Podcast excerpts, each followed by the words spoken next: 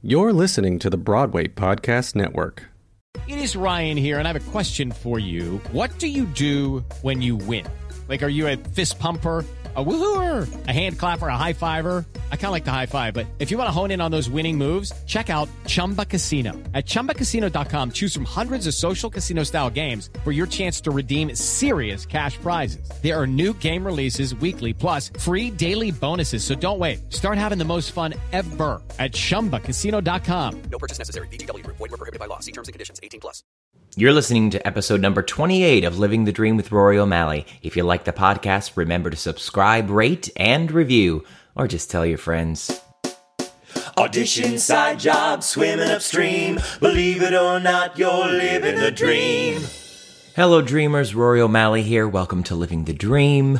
My name is Rory O'Malley. I'm the host of Living the Dream, and my guest this week is Christine Lakin, the best. One of my dearest friends. Christine and I met working for Mr. Gary Marshall at the Falcon Theater in Burbank, California on Happy Days the Musical. It always goes back to Happy Days the Musical.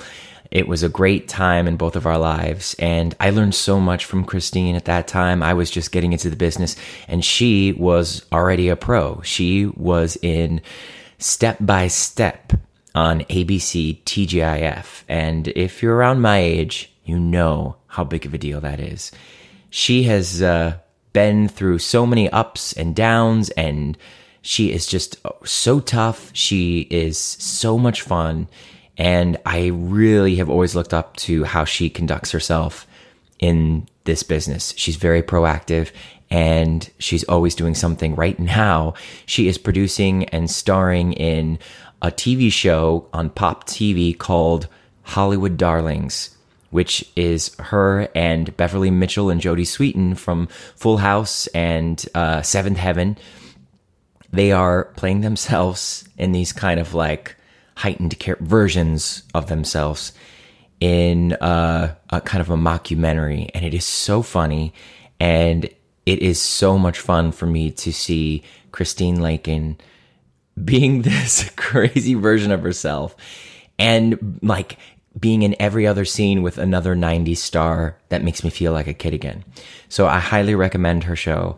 I'm so glad I got to sit down and talk with Christine about the old days and how far we've come and how she stays so positive and proactive in our crazy, crazy industry. Here is my conversation with Christine Lakin. And I'm I have still not met your little one. I know. She's Just in wait. the other room. You're gonna die. You're I gonna love it so you think much. that I'm here for a podcast? No, I'm not. you're just here I'm to- I stalk my child, Yeah, no, it's my day off. I'm in LA, and I'm here to see Georgia. Like this Yeah. is the plan. Yeah. Um. So, hi, Christine. Hi, Rory. This is. we have to immediately talk about what just happened. Yeah, we it's do. one of the funniest things that's happened to me in a long time. So, I've known Christine for a long time. Since when? 2006. Gosh. Wait, no. um, Did, was Happy Days the first time we worked together? Yeah, but I remember I, I met you- you during Cindy and the Disco Ball. Right. One of your greatest roles, Mm. Cindy. Pretty much ever. Yeah, and you were doing so you were doing children's 2005. theater. 2005. Yeah. Yeah. And um you were doing a children's show and I was doing either a Troubie show or maybe I think reading. you guys had done Santa Claus is Coming to Motown Yes. recently because I knew you from the pictures on the wall in the lobby. Uh, which is one of the things that many people know me from is is being in Gary Marshall's theater Right. on the wall. Yeah.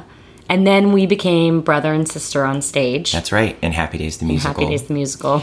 Yes, which you know was a glorious, wonderful experience, and we did that together at, at on Gary's theater at Gary's theater, the Falcon in Burbank. in Burbank. and then I got Toluca to Lake. do, um, I think we did Oedipus together. Oh yeah, Were you already in New York and you came back yes. for two weeks to do that? I quit The my Getty. census job. I was working for the United States Census, Oh, that's right. and I like quit so that I could like come and do the show and Be out at the in the Palisades by the the, beach just so that we could go Yes. perform a show. Of course. why not? Why not? It didn't matter that I couldn't feed myself. when- well, Back for a, for a, a couple weeks. Yeah, for two weeks. yeah, Two weeks. Two weeks. Great money. Great, I'm gonna just then quit my no job. job. I made so many healthy decisions back then. but we but we got to work together at a really I I don't know. It was a very formative time for me. I mean, you had been in the business most of your life, and uh, but I still feel like for everyone who was coming from different parts of their career, that was still a very special time. Oh, definitely. You know, I feel like for me, although I had had this career as a child, I've been acting professionally. When I say professionally, I mean paid for. Yeah, yeah. Um, since I was about eight. Right. and then you know had this long string of success on a TV show. Mm-hmm. Some of you might have watched it growing up called Step by Step. Oh yeah, that one. That one um, on TGIF, and did that until I was 19. And then from like 19 until you and I met, which was, gosh, I guess I was probably 20. Uh, I'm going to date myself, 26 or 27. Yeah. Um, I really, you know, I'd gone to college. I had been working. I had done lots of guest stars and little independent films and things. Um, a lot of failed pilots, but hadn't had another sort of big thing happen in my career. Yeah.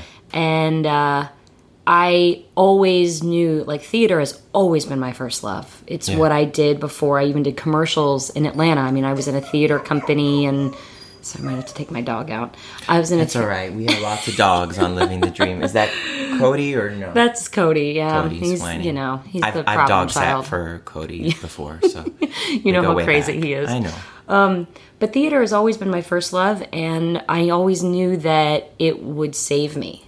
Does that Yeah. make sense? Yeah. Like I knew that I could go back to that, and that that would provide my soul with, um, with a sense of uh, belonging and creating, and that it felt real to me. Remind you why you remind me why this. I did this. Yeah, exactly. And that no matter what else in my life, even if I decided to like get out of the business professionally and go do something else, that that could that was always a safe space for me. Right. And I credit Gary's theater. I credit the Falcon and the opportunities that started even with Cindy and then came through Happy Days and then after that the Troubies, which I did 12 or 13 shows with right. met my husband on that stage.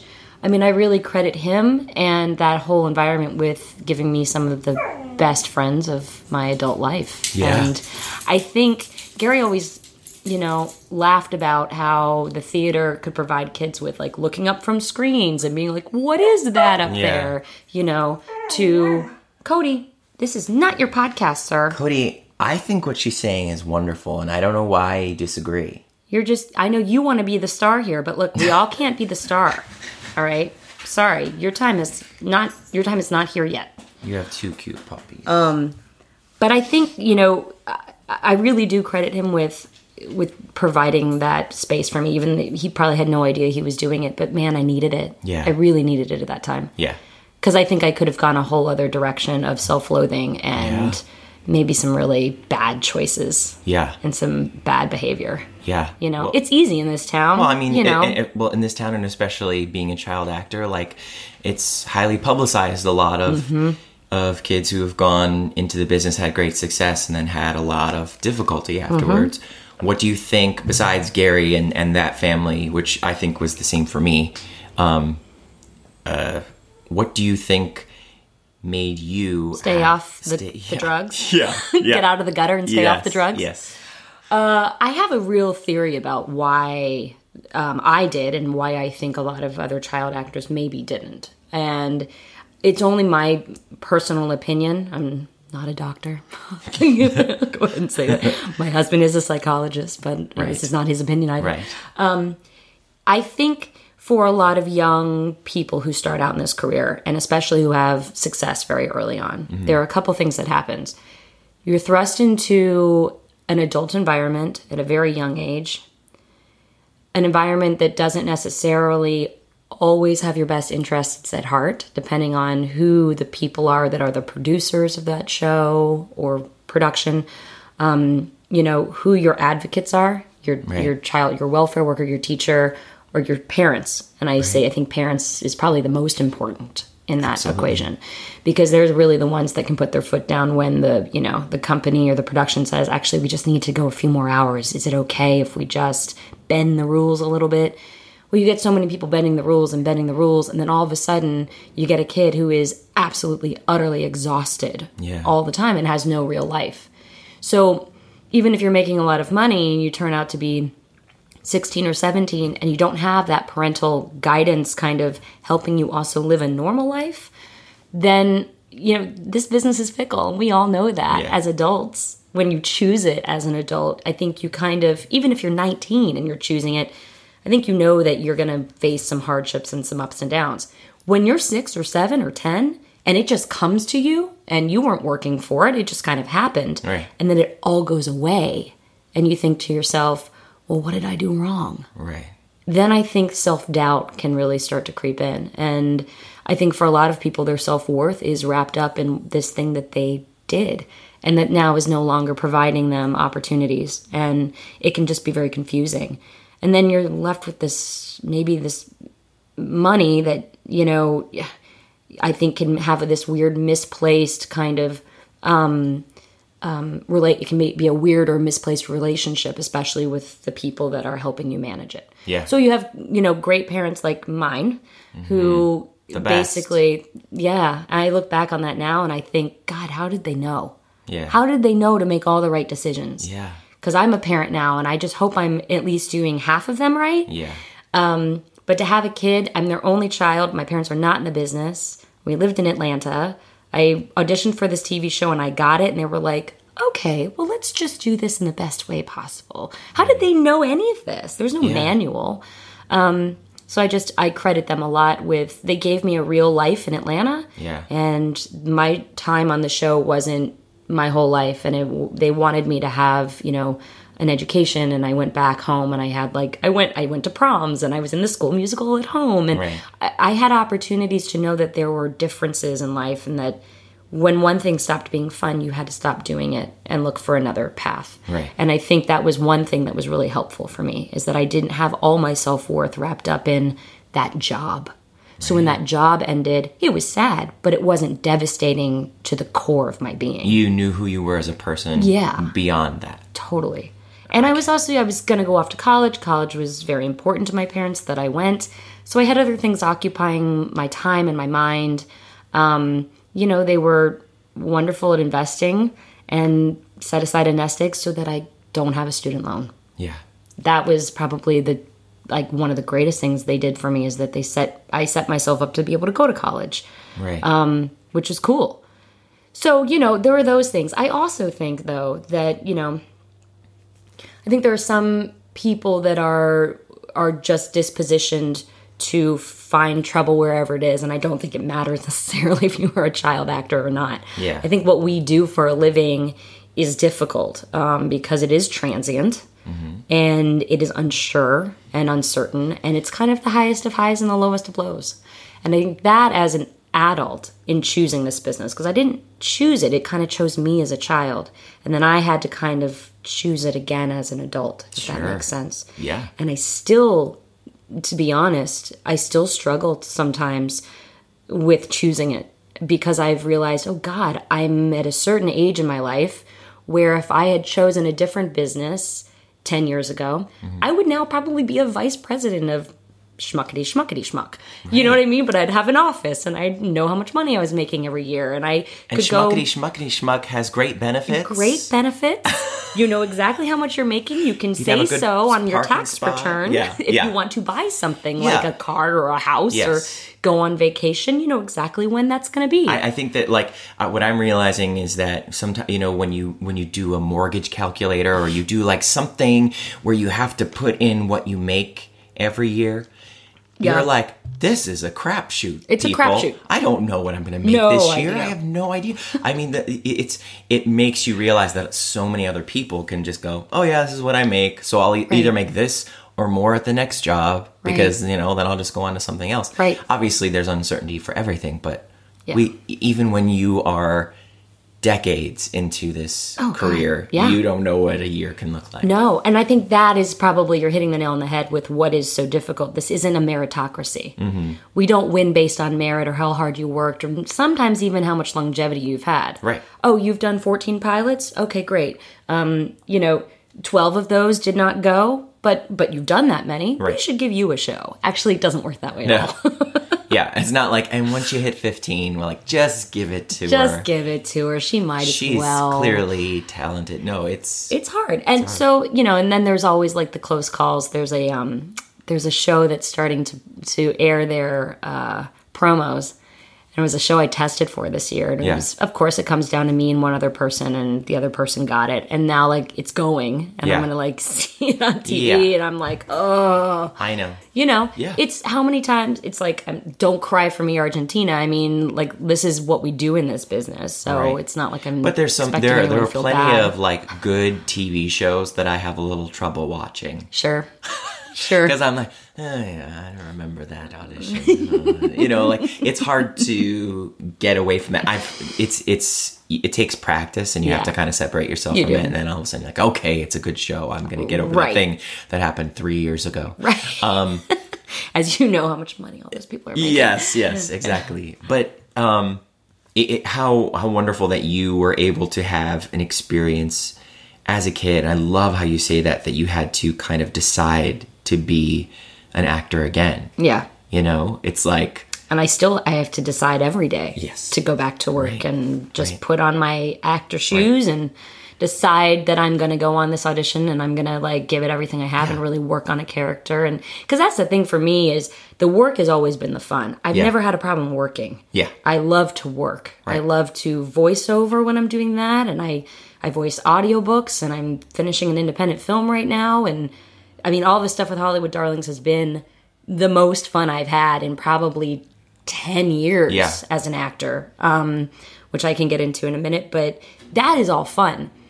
For me the auditioning is the work. That's the hard. Yeah. Is, you know, getting six or seven pages of sides and learning that the night before and trying to create a character sometimes out of very little or almost nothing. yeah, And then as a female, making sure that I look good enough to go on this audition and the time and the money it, it takes to just try to go get a job. That's what's like a little, you know, pounding the pavement is like a little daunting for me at this age. yeah. I had to audition once for a transgender character, or I shouldn't. It was a, a drag uh, character. Okay. And so I had to dress as a woman for the audition, and it literally changed my perspective on Did it? what actresses have to go through.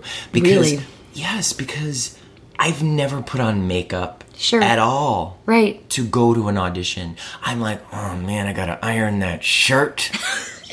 you know, like that's it. And Right. the fact that like Oh, I gotta wash my hair and take a shower. Oh, Yeah. all right. Like, it might, oh, might boy. take five minutes. Oh, jeez. Really having to put a lot of effort into this one. It oh, is- I gotta shave. That Right. that's like the extent of it. So the fact that I had to like, f- I had to go buy makeup. I had to figure out what this character would do, what how much to wear, Mm-hmm. uh, and nothing when I went shopping was in my size. Oh God, don't you hate that? H and M does not have big enough clothing. Not okay. That is ridiculous. I understand your I pain. was, I was like, this is insane. Like, I'm, I'm not the biggest girl ever. Why doesn't, why is their largest size not fit me at H and M? well, and then I'm on the other end of the spectrum where I'm just a wee. I'm a very tiny person in all. I'm five one, Uh-huh. Yeah. and I go to th- things are always way too long. I can't buy pants and I can't buy long skirts because I know I'm gonna have to get them altered, Right. and that's just another expense that I'm just wee, like, you're a wee lady. I'm a wee lady. You're a wee I'm lady. tiny lady. Um, okay, but that's so- funny that you that that actually. I feel like they should. I should make my husband do that just so he has a little more respect. Anytime we go out to It- dinner and he knows what I've gone through to look that good. I, because I've always, I've always said that I have respect for it, or, or you know, I feel bad, but not until you actually have to do it. Mm-hmm. Do and I was like, it was, it was a lot. Yeah, it was a lot. it was a lot. Um, and so I have a very, a huge appreciation for you ladies, Why, thank you. actresses. um, so we've known each other a long time. I want to tell this story before we forget what what just Oh, happened yeah, on my way on here. way here. Because you've lived in the same gorgeous home. Oh, thank you. For a long time, I right? have. yeah. Um, I bought that home when I was 22, right. and it's a tiny little house. this is where the smart parenting Yeah. stuff comes in. That you, Yeah, I think so. Um, I, I, you know, I didn't waste my money on a lot of silly stuff, but I, um, I, I was very house poor in my twenties Yeah. because I decided to buy a little tiny house and well, I was rent poor, so it's better. House poor in your twenties is pretty damn good. not too bad.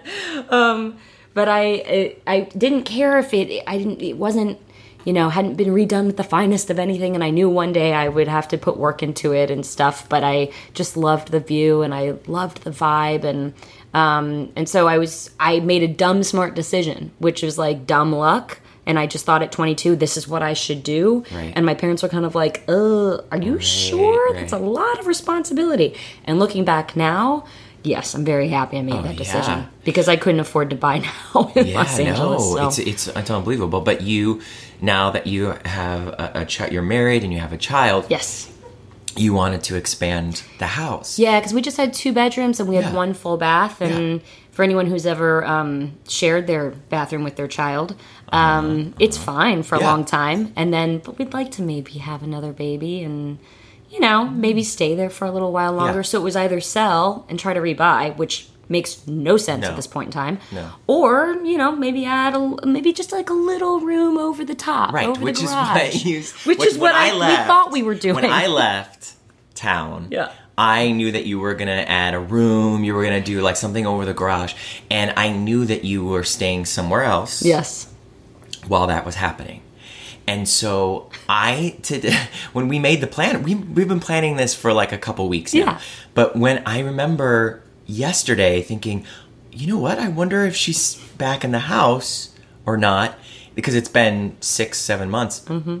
And I thought to myself, no, in Hollywood Darlings, she filmed a scene in the kitchen, so they must be back in the house. I literally, that's why I didn't text you or ask you anything. And I, that is my simple Ohio raised brain thinking, you watched it recently, so that means it must have just happened recently. Right. Not that it was months ago months that you filmed ago, it. yeah, because we filmed last fall, Right. right. and then So- I and as I told Rory on the phone, and then a month later we had to pack up all of our stuff and move out because they were Yeah. going to start demo. So poor Rory, I get this text, "OMG, LOL, your house is gone." Your house is gone. I drove there and I was just having all this nostalgia. I was like, oh, there's where I went for walks with Cody, going up the beautiful hill. And I pull up towards the house and I see some like wood on the, some construction. And I was like, oh, they must still be putting some finishing touches on. And then I get a little closer. I'm like, oh my God. oh my god, it's fenced off. and There's no fenced roof. Off. I was like, how are we going to do this podcast? I was like, I think there's people working with hammers all around us. And then I realized there's no house. There's no house. You, you don't live there. No. I was like, that is not possible.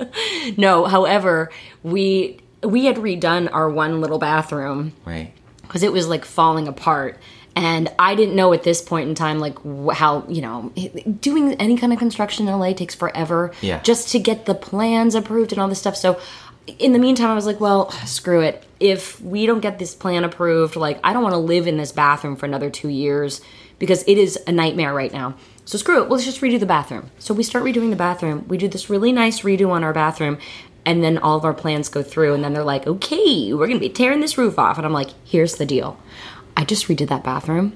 You need to do everything you can to keep that thing intact because i just sunk all this money into it. Yeah. and my builder looked at me like i was crazy. But the entire house is in shambles and that one room is still standing so we brought my mother-in-law and father-in-law over to see the house Yeah. and stuff and my mother-in-law was like Ooh, I, I should have gone at the restaurant. I think I have to tinkle. And I said, Well, you know what, Barb? We have a bathroom. That's what we got. Yeah, and it was. I mean, it's you know, it's actually still functioning, which I don't know how. It has no window, but it's functioning.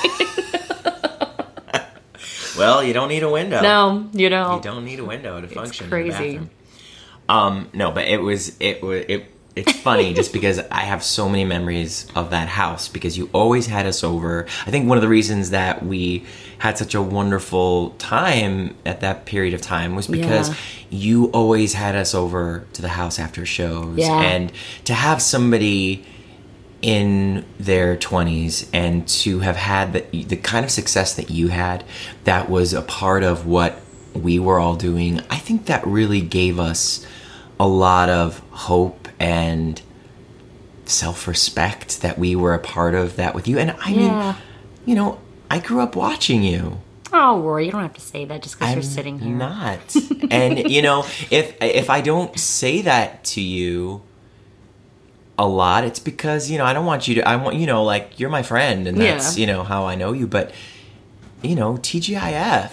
like TGIF, I, thank God man. it's Friday, and and and I grew up watching all of those shows. I knew who you were. And So did I, though. Yeah, You know, yeah. I mean, seriously, we had something called Book It, which I don't know if you Book had. it. Do you remember What- Book It? Was it Pizza Hut? Yeah. Yeah. It was like sit around, read Uh-huh. five books, then you get like you get little stars on your button, and then you Right. could turn your button in and get a free personalized pan pizza. Oh my God! Yes. I was a voracious reader.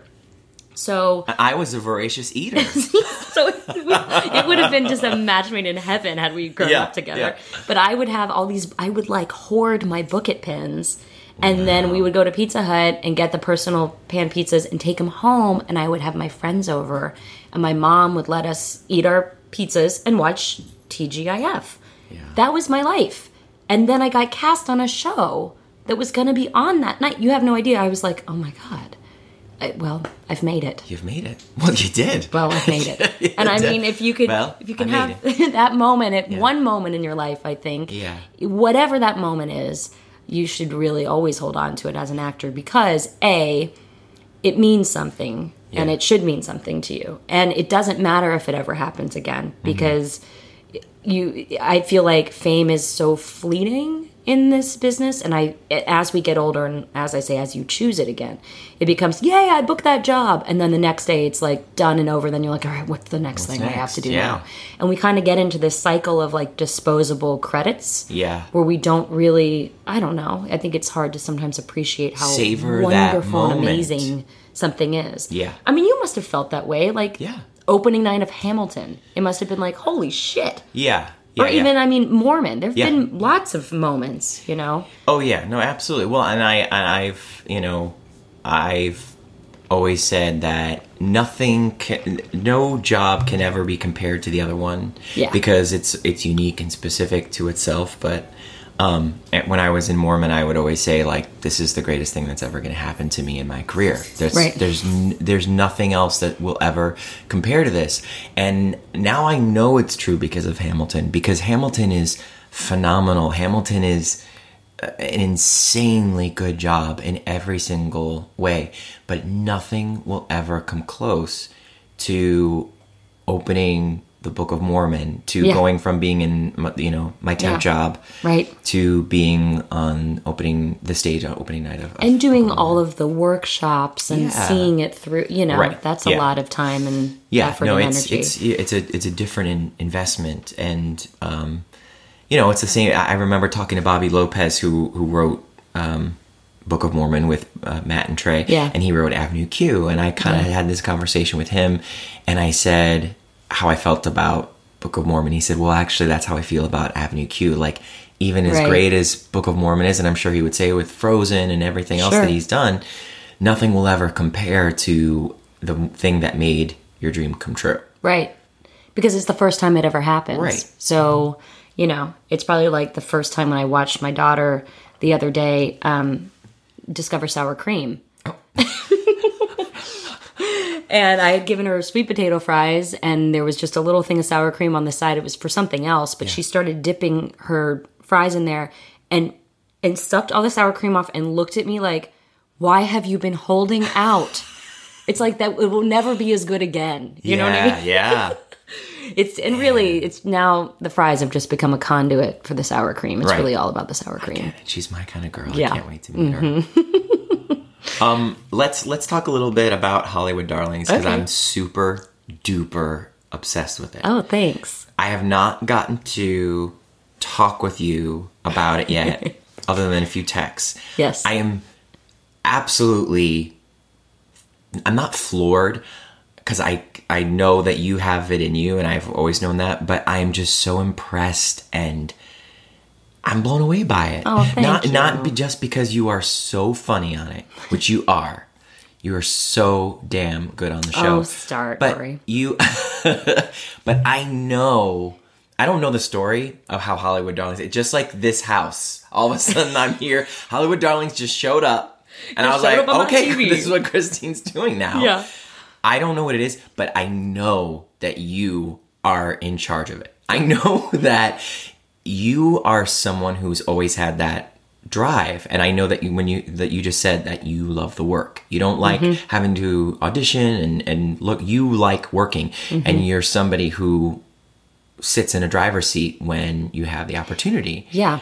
so i want to know how hollywood darlings came into fruition. Yeah. and and just i want some stories because the 90s are back 90s are you back. bringing them to me and i and i'm so appreciative so Put how on did your put on your baby backpack. yes Break out your chokers. I'm going to take you on a ride. i love it I love it. So, you know, I think for me, uh, I'll give you the the long and the short of it. For me, um, I've always I've decided about 15 years ago that I I wasn't going to just sit around and kind of wait for the phone to ring. right Um, that I knew that you know I, what I do is a bit more unique than just playing the like pretty girl next door who, you know, is the girlfriend of the guy who's the lead in the thing. That's just not going to be my thing. Um, so I had to start creating my own opportunity. So I've done that in a couple different ways. And one was a web series I wrote and produced uh, called Love and Lakin Right. that you can see on YouTube if you still want to see it. Um, we sold it to Hulu, and that was kind of like it's a it's a farce on. I play a version of myself, but I play a really ridiculous kind of. Um, sort of, uh, it's kind of a mix of The Office and The Comeback. right yeah yeah Um, it's like um, I play a, a very unself-aware version of myself, and uh, it's about a girl who used to be on a TV show and thinks that she's still America's sweetheart, and nobody knows who the fuck she is, Right. and she just continues to make this like ridiculous documentary about how to make it in the biz. And Jimmy Fox, who is the Hollywood Darlings producer, had seen it and was then in touch with me. I mean, several years after. Um, and uh, I was set up through my manager, and he wanted to meet with me, and said he was. He, I sat down with him. I said, "All right, you know, I don't know who this guy is or what he wants to do, but I'll have a meeting with him." He took me to this really fancy place um, in West Hollywood, and immediately I really liked him, and uh, we had a really nice chat. He loved Love and Lakin. He thought it was super funny. He asked me all about it. And then he started saying, Well, look, I have this idea. I want to put together a show of like a 90s dream team. And I'm looking to do like three or four girls that people would know from the 90s. I want to create, you know, a comedy. And I said, Well, I love that idea.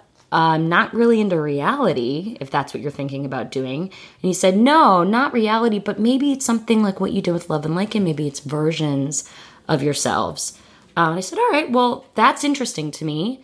Um, you know, let me know who else is into it and let's see if you know, the dynamics work.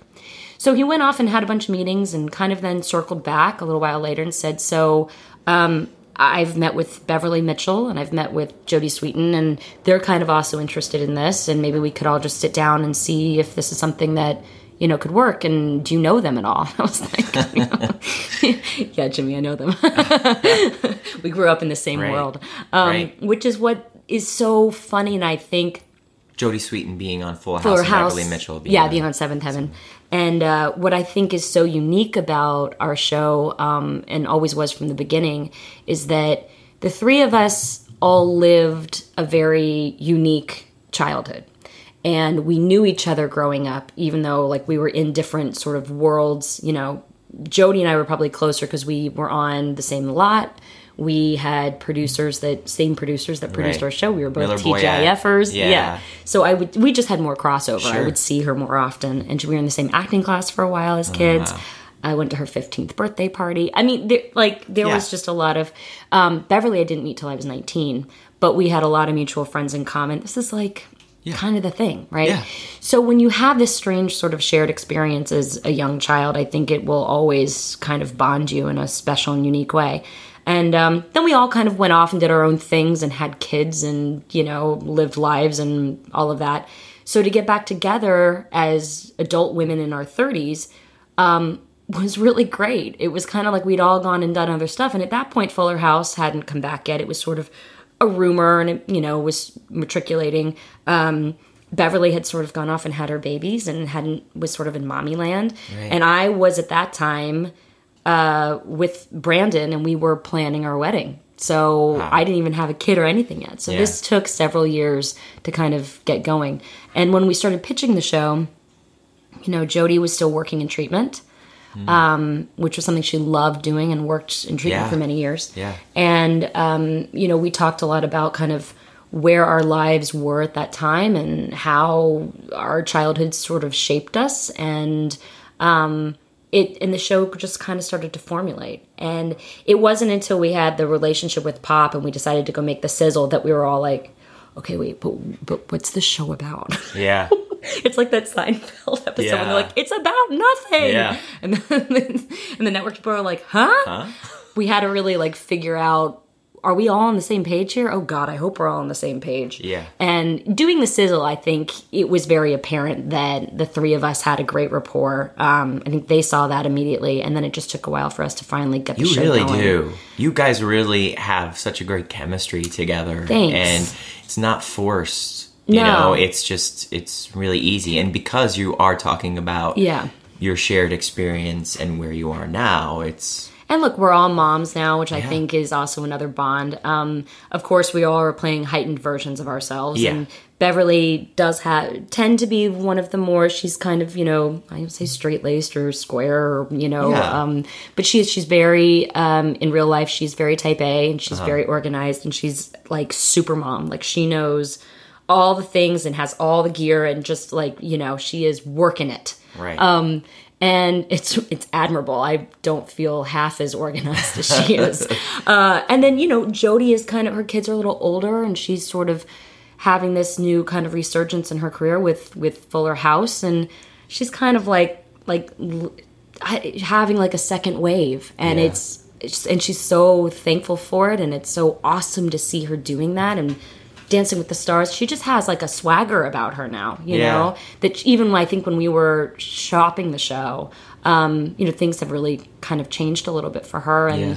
you know, it's it, it's awesome. Like she kind of Yeah. has like a newfound freedom. She's not in mommy land as much anymore. Kids are kind of self sufficient at this Right. point.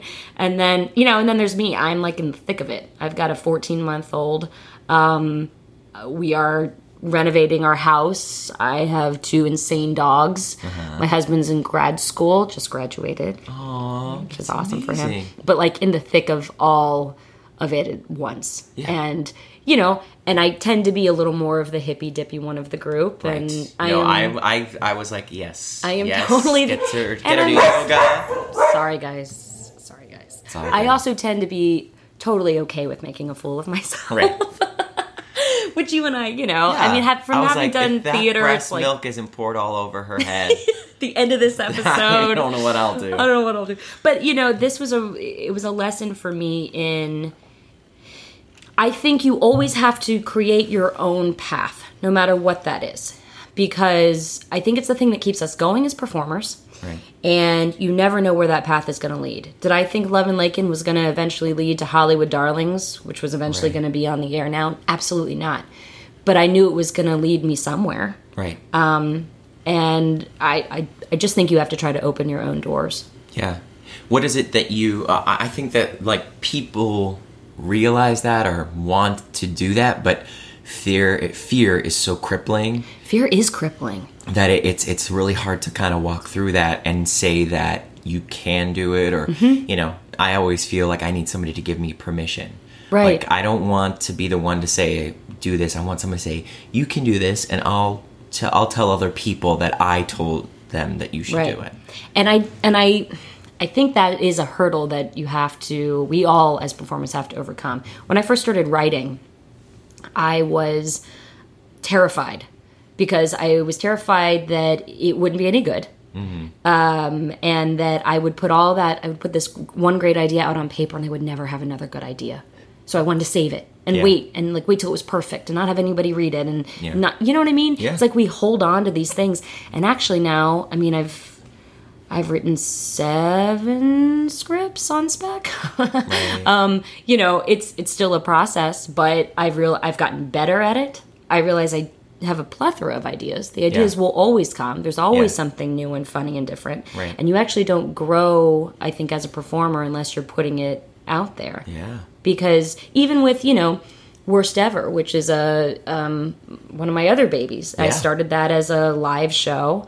Um, it was Worst Audition Ever, and then it went to Worst Ever, and we ran it for three years in LA. And you came and did our, um, you know, our, our pilot Right. for um, for Pop, and it was so funny. And sadly, they didn't pick it up. Right. It's okay, things happen. but I made, started a I made relationship. a pilot. Yeah, you made a show, pilot. for a network. Yeah. cool. You Yeah. know, and now we have it as a podcast. And I think actually, and the law and I laugh about it, my co-host, that we did it all in reverse. We like Yeah. tried to make it like a, you know, this huge thing, and now we realize, oh God, the podcast is actually maybe the best version of it because it's so contained and it's really, Yeah. it's really fun to do. Um, well, it's the the funniest part of me contacting you and saying like, "Would you do my podcast?" I was like, "Yes." Would you do mine? I was like, "That is Nerds. a scene from Nerds. like some sitcom that Definitely is Portlandia. yes, yes. Like let's let's get together for lunch and do each other's podcast Podcasts. episodes. Oh God, I hate us so much. but it but I I don't I don't really I, I got over the like oh god everyone has a podcast you know do I real this there is there room for me Right. and and I realize like a podcast is just having a conversation people Yeah. can listen to it or they don't have to Right. like it's it's not uh it's not asking too much Right. from people and that's kind of why i like it Yeah. but it's also a lot more than just coming up with 140 characters of a tweet and putting it out there and saying this is who i am like i know Mm-hmm. That that there are people who are listening and it's not you know millions but oh i'm throwing things around your kitchen sorry there there are people who are listening who want to have these conversations who want to connect. Yeah. You know, and I think from just from having, I mean, I'm new to the podcast world, um, but from the people who have even contacted and just said, oh my gosh, I just listened to the such and such episode. That was so interesting. Or so and so had such a great point about that. Yeah. Or that was so funny. That means so much to me, you Yeah. know, that even one person listened. Yeah. And here's my other thing. And I think we also have to start stop putting so much pressure on ourselves. Yes. I call it the cupcake empire. You know how to bake, and you Right. decide to make cupcakes for your friends. And your friends say, Oh my God, these cupcakes are so amazing. You should turn this into a business. And then you start making cupcakes for parties. And then all of a sudden, you're you're trying to make a cupcake empire. Right. Not everything has to be an empire. Right. You can just make a cupcake and enjoy the cupcake. yeah You know what I mean? yeah I feel like we're sort of maybe maybe we're just taught to try to make opportunities out of everything, and not that that's a bad thing, but I think you can also just enjoy things. Yeah. enjoy doing them and not worry so much about the end result. yeah You know, Absolutely. I think that's a really, really valuable lesson for for us because anytime there's any opportunity, you want to jump at it, make the most of it because of things like Love and Lake. Lakin turns you know that Right. like you learn that lesson and you're like, "Oh, that could turn into Hollywood Darlings. This can turn into something." But it's uh, you have to have the practice of being present. Yeah. And for me, I have no idea why I'm doing this. I really don't. I, I thought I but did. you look really cute. In I have I've got my my I stole my husband's headphones, his Beats. I was like, "Oh, those are better for my podcast. They make me look professional." Yeah, yeah, yeah. So, um I just started doing this and now I'm realizing that I just want to have a conversation with friends for an with hour. people, yeah. And and and when I go to the stage door after the show, now there's at least one or two people every show who say I'm listening to your podcast. That's so cool. I know It's really cool. it's so great because I know that there that this conversation that I've wanted to have with people my entire career that Yeah. kind of like I felt alone like mm-hmm. ugh I got to be tough but I'm really scared a lot and don't know how to just be a person in this business it's like it's it's something I still struggle with Yeah. but I'm realizing that people are are wanting to have that conversation too and Yeah, and I think you know, uh, I think for for anyone, any artist that's listening, and you know, that maybe struggles with, oh God, should I keep doing this or should I keep going? I don't think it matters what level you're on. No. you know, I think every single person in this business at some point thinks that. Yes. even when they are super successful, even during their success, and, it's, and almost thinking, especially yeah, and you're some- thinking to yourself, "Oh my god, but you haven't made." Right. I think it's a constant struggle, and um, you know, I I always go back to the work. because the work is what has always made me happy. And if it's not fun, you got to stop doing it. Yeah. You know, my husband and I, um, because my, as I mentioned, my husband and I met doing Troubie shows. Yeah. And, you know, he has sort of taken a little sabbatical from acting so he could go back to grad school. Right. And just finished and is now getting into his internship and stuff. So he has a little more time freed up from writing 25 page papers. but um, super admirable. Um, but he misses it. I know he really does because he'll always have that artist inside him. And uh, we decided that you know, it's not about it's not about the money. It's not about going on these auditions in Santa Monica to go try to be the next face of Bud Light. Like that's Yeah. not the thing he misses. Hmm. He misses getting on stage and just working something out or, you know, doing a play or Yeah. So we decided, okay, we're going to rent a space this summer and we're going to invite a few of our friends on a random Wednesday night or whatever it is and I'll get a sitter and we're just going to have like a 3-hour workout. Just a it's not a structured acting class Yeah. Bring a scene. Someone can, you know, these dogs. I swear to God, someone Good can. guard dogs. They're protecting the baby. Someone can like cold read it with you. Yeah. You could work on something. You could Yeah. do a monologue. I just I miss the play. Yeah. I miss acting class. It used to be the fav- my favorite night Yeah. of the week because I knew that I just got to go and play. And I find that I've just been out of doing that for too long. Yeah. Um, I, think you have to remember to play, Yeah. no matter what it is, because I think your And work grow and like make it, you know. Your work is better when you um, when you're pushing yourself to just do something different. Yeah. Even if it's not acting, Yeah. you know. I have friends that are like, "Let's go take a painting class." Okay. Right. I'm a terrible painter, by the way. like a really awful painter. Right. Better with wine, but uh, Right. Sure. if, everyone's drinking. yeah, exactly. No, but but I mean that's that that I I I always say like it's good to have something that's not about being good at it. It's Yeah. about what it ge- brings to you artistically. Um, but I was gonna say that Maria Bamford, that comedian who she has a show Lady Dynamite on Yeah. Netflix, and she's genius comedian.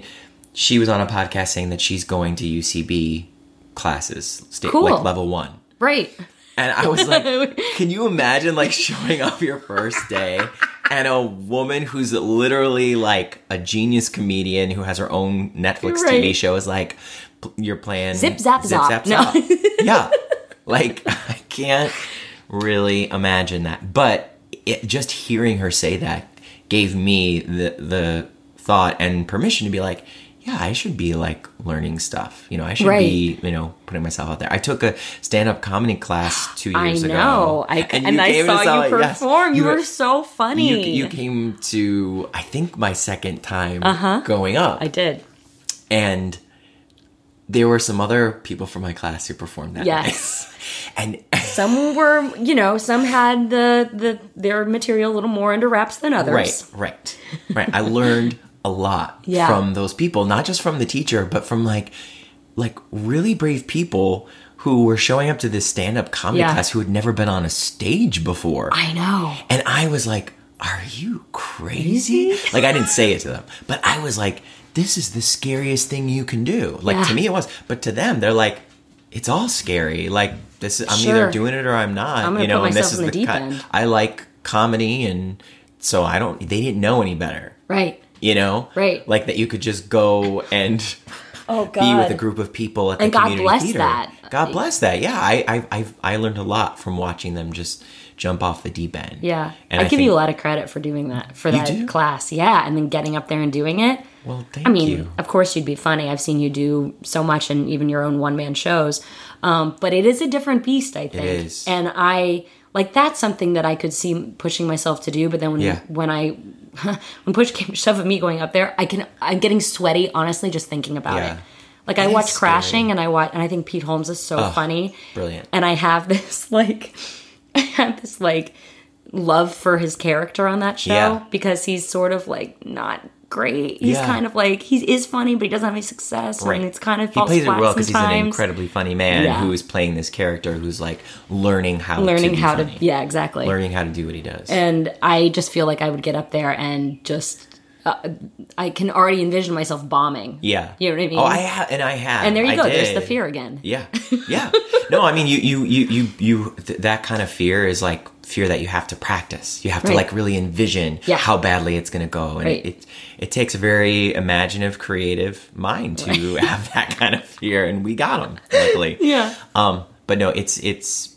I I think that being around people like you, who have always pushed themselves to create, to to put themselves out there, has always inspired me. You you've always inspired me. Oh, thank and you. I'm so grateful for your friendship. Thank you. Um, I feel the same. I'm so grateful that you brought Nicole Tom to my wedding. My God. Um, tell we got to tell a story. I just want to tell a story before we go. So you were in New York City for my wedding. Yes, I was there for literally like 48 hours. Yeah. And it was about a month before I got married. Right. So Brandon couldn't come with me for some reason. I was like, I'm going to go zip zap. I'm going Yeah. to into New York, back, and, Right. you know, go to the wedding. And um, randomly, I get there and I'm sharing a room with our friend Anna. Right. And I see on Instagram that Nicole's in New York. Right. Now, she's Nicole, who was on The um, Nanny. the nanny Nicole Tom. Yeah, You she know was the oldest Nanny daughter. And the Beethoven movies. and the too. Beethoven movies, of course. so she had a recurring on Grimm, I think. Uh, so I thought maybe she was working because she would come in and out of New York, and sometimes she would stay and audition there. Yeah. And um, she was she was just there for a couple weeks, but I saw on Instagram. I said, "Are you in New York?" And she's like, "Oh my god, Christine! Yeah, let's meet up." Yeah. So she came over, and we ended up like going out to um, the the village, and we went shopping, and we had oysters. And I said, "Well, I have to go to this. I'm going to this rehearsal drinks thing. It's probably okay if you come. I think it's at a bar. It's probably fine. You can come with me. You can be my date to that." Yeah. And so she comes, and she met she met all of our friends and stuff, and then you guys invited her to the wedding. yeah, Gerald was like, "Oh my god, you have to come to the wedding tomorrow." And I mean, our wedding was like not like a sit down dinner; it was just a big party in a hall. Yeah. But I still have friends. She's like, they school, like, invited me. I'm like, are you sure? no, they, see, Gerald definitely did, and and I mean, because he was there when it, I wasn't there when it happened. Right. I was just so excited that Yeah. she was there, and that oh and all of our high school friends were like, "You have all the child stars from the '90s there." I was like, "Yes, just wait." Well, and then she's like, they invited me to the wedding. I don't have anything to wear. and my shoe had broken. The night, be- the strap or something broke, and I was like, "Crap! I gotta go buy new shoes." I was like, "Well, I gotta go buy new shoes. Just come with me." We ended up going to um, Patricia Fields, who was the costume designer on Sex and the City. She had a store, and it's no longer there, which is so sad. But I really wanted to go and see it, so I bought some shoes. I said, "Oh, let's go into Patricia Fields. You'll love it." Three hours later, oh my god. Nicole and I, she is like buying out Patricia Fields. Wow. And we bought these ridiculous sparkle dresses. Oh, they were And I was like, we have to go. I have to get ready for this wedding. And I mean, I bear, I, I was, I almost missed it. I literally like walked in and sat down as you guys were going up the aisle. I Oh mean, my God. it was not to be believed. But yeah, we had insane sparkle dresses on, and we Green, just had, had so a- much fun. Oh, we did. was- I just was a fun posted that picture actually did? not that long ago. Yeah. Yeah, no, I mean it was it was so much fun, and our our buddy Gary was there. It was it was a it was a good night. That picture of all of us Yeah. with Gary is Yeah. yeah, classic. priceless. Yeah. really, really, really great. I really do miss him a lot. I know, think about him all I- the time. I've been thinking about him so much, like this month. Yeah. and maybe because it's coming up on a year, maybe Yeah. because it was Mother's Day, and I was thinking about how we did that movie. Um oh my gosh. And you stayed with my parents I during Mother's parents. Day. Like, was the? I mean, I, my parents ask about you all the time. I we had the best time. I almost didn't come back. I we filmed in Atlanta, and so I stayed at your parents' house in Atlanta. Yeah. and you were there for like a day. Yeah, we like rotated in and out. Yeah. I came in, filmed for a few days, and then I think we were there like overlapped one night. Yes. And my mother, this is for all of you guys, my mother was so concerned about Rory because she was like, "Well, does he? When is he getting in? Eh, How is he doing at work? Does Oh, he need? Does he need me to go pick him up?" I'm like, "Mom, he's a grown man. Like he lives in New York City. I'm sure he's fine." But she was just like so overly concerned about wanting to make the experience very very good free. care of me and uh, we sat in uh, the back porch the screened in back porch and watched the birds which i literally was like this is like uh, the zoo I know. Your It's kinda crazy backyard down there, isn't it? It's unbelievable. Yeah. I like I, I sat there for hours just watching the animal kingdom of the sky. I know. Come feed at your bird feeder. And I was just trying to suck my baby in because I was like four months pregnant Oh and God. trying not to show it on screen. right. Right.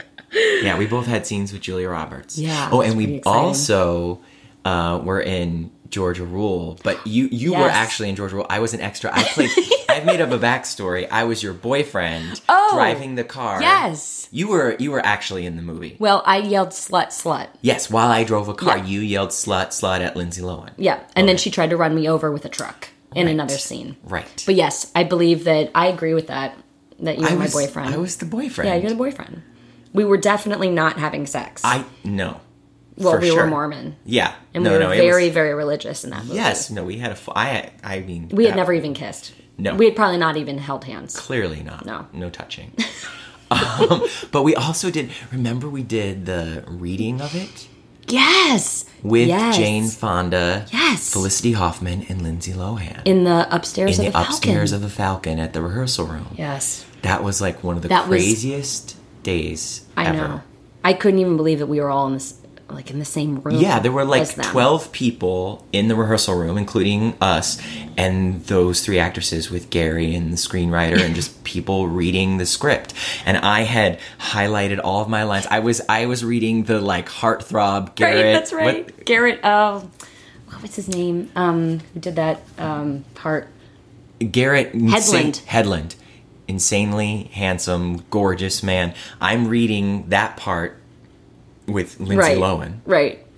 and I have done all of my text work. I have I've met, I'm off book for this reading, and Lindsay Lohan can barely get through the sentences. like- she literally had never read it before. or No, she's like never read this. and she never looked me in the eye, and I was sitting right next to her, and I was literally performing like it was the audition of my life. I know. I'll never forget that. Well, and then I got to set. There was one day I got to set, and we Yeah. were. I wasn't even supposed to be there, and I get a call, a frantic call from Heather, his assistant, Right. he was like, "Can you how um can you get here right now?" I was like, "Where are you?" And she's like, "Oh, we're up at Franklin Canyon." I said, "Uh, yeah, I can be there about twenty minutes. Get here as fast as you can." I'm like, "Okay," and I like ran over there, and like they're putting me in my Mormon outfit. I literally look like. I think I was 28. I playing 16. I Yeah. mean, it's not even a joke. I look so young in this film. It's You do, ridiculous. you do. And um, she hadn't was she was having a rough day. Hadn't shown up for work one of those days, Mm-hmm, and they just had to film something because if they didn't, they, They were going to just have a shut the production there. down. so they take me to Gary, who is sitting under this tent, Yeah. just as cool as a cucumber. As he always was, Yeah. and he's got a legal pad in front of him, and he's scribbling, you know. Yeah. And he had a toothpick in his mouth, like he always like would chew on something. He's scribbling, and goes, "Hello, come here." And then he he scribbles and he rips the thing off the legal pad and he goes, "Can you say this?" Uh-huh. Yeah. He literally wrote a scene. Yeah. Just wrote lines down on a legal pad and gave them to me. Chicken scratch. It looks like a doctor's Sometimes he would hand those, those off of a, a before we Notes. went on stage. Yes. He'd be like, "Oh, here, say this line. Give it a shot. Shot. We'll Give see it what a happens." Give You know? it a shot. And I was like, uh, yeah, I can say this. He's like, great, go in the bushes. You're looking at it, you're spying. We're going. I remember And I was that like, scene. okay. I'm in the bushes. and it made it. And it made it in the cut. Made it in the movie. It was just too funny. Yeah. Oh, man. Yeah, no, I I miss him more than ever. It's, Yeah. it's, but it, it's really amazing the amount of people that he brought together and the wonderful. Unbelievable. Just, I, I mean, we're gonna be friends forever. I mean that that whole network of people is are just the greatest folks. Joe Bory and I talk all the time about Yeah. like when we're having like rough days. Yeah. Um, he's like, so when are we opening the pizza place in Ojai? You know, because that's the escape plan. Yeah. Is that one day we'll just open the pizza place and we'll all just move up to Ojai and be Yeah. artists in this little right. community and Yeah, you know. yeah. Well, it's You can come. I, okay, great. Yeah. I can't make the pizza, but I'll eat it. Yeah. No, that's fine. And we'll get book it. We just we need voracious eaters. For yes, that, and that's what I am. I will definitely. Eat. oh my god. All right. Well, thank you so much. Thank Uh, you for having me. Of course. And It's now I'm going to do your podcast. You are. It's so exciting. Can I tell amazing. people where they can find me? Please. So I'll just be totally annoying No, and uh, tweet myself out right now. Yeah. Um, you can find me on all social media at Yo Lakin. Yo, Lakin. Lakin. Yo, Lakin. Uh, and check out my podcast too, because Rory's going to be on it. It's Worst Ever Podcast. I It's very can't exciting. wait You can find do us on social at Worst Ever Podcast. I have a lot of worst ever options. I think I know what we're talking about. I think you probably do too. Yeah. But I have some other stuff I want to ask you about. good. I'm a little worried, but you know, we'll see what happens. Um, I love you, and it looks like it looks like we're gonna get started. The dogs are And the ready dogs for are done. Great. Um, I love you. Thank you I for love doing you this. too. Audition side job, swimming upstream. Believe it or not, you're living the dream.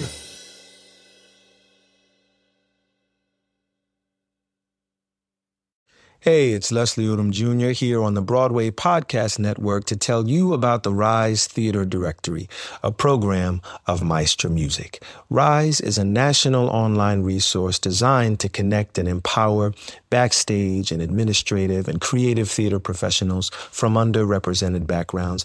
If you work or aspire to work in the theater community, this can help you find your next project. And if you hire theater professionals, search the Rise Theater Directory to find your next team. Create your profile now and get more information by visiting risetheatre.org. That's theater with an R E R I S E T H E A T R E dot org because only together we rise.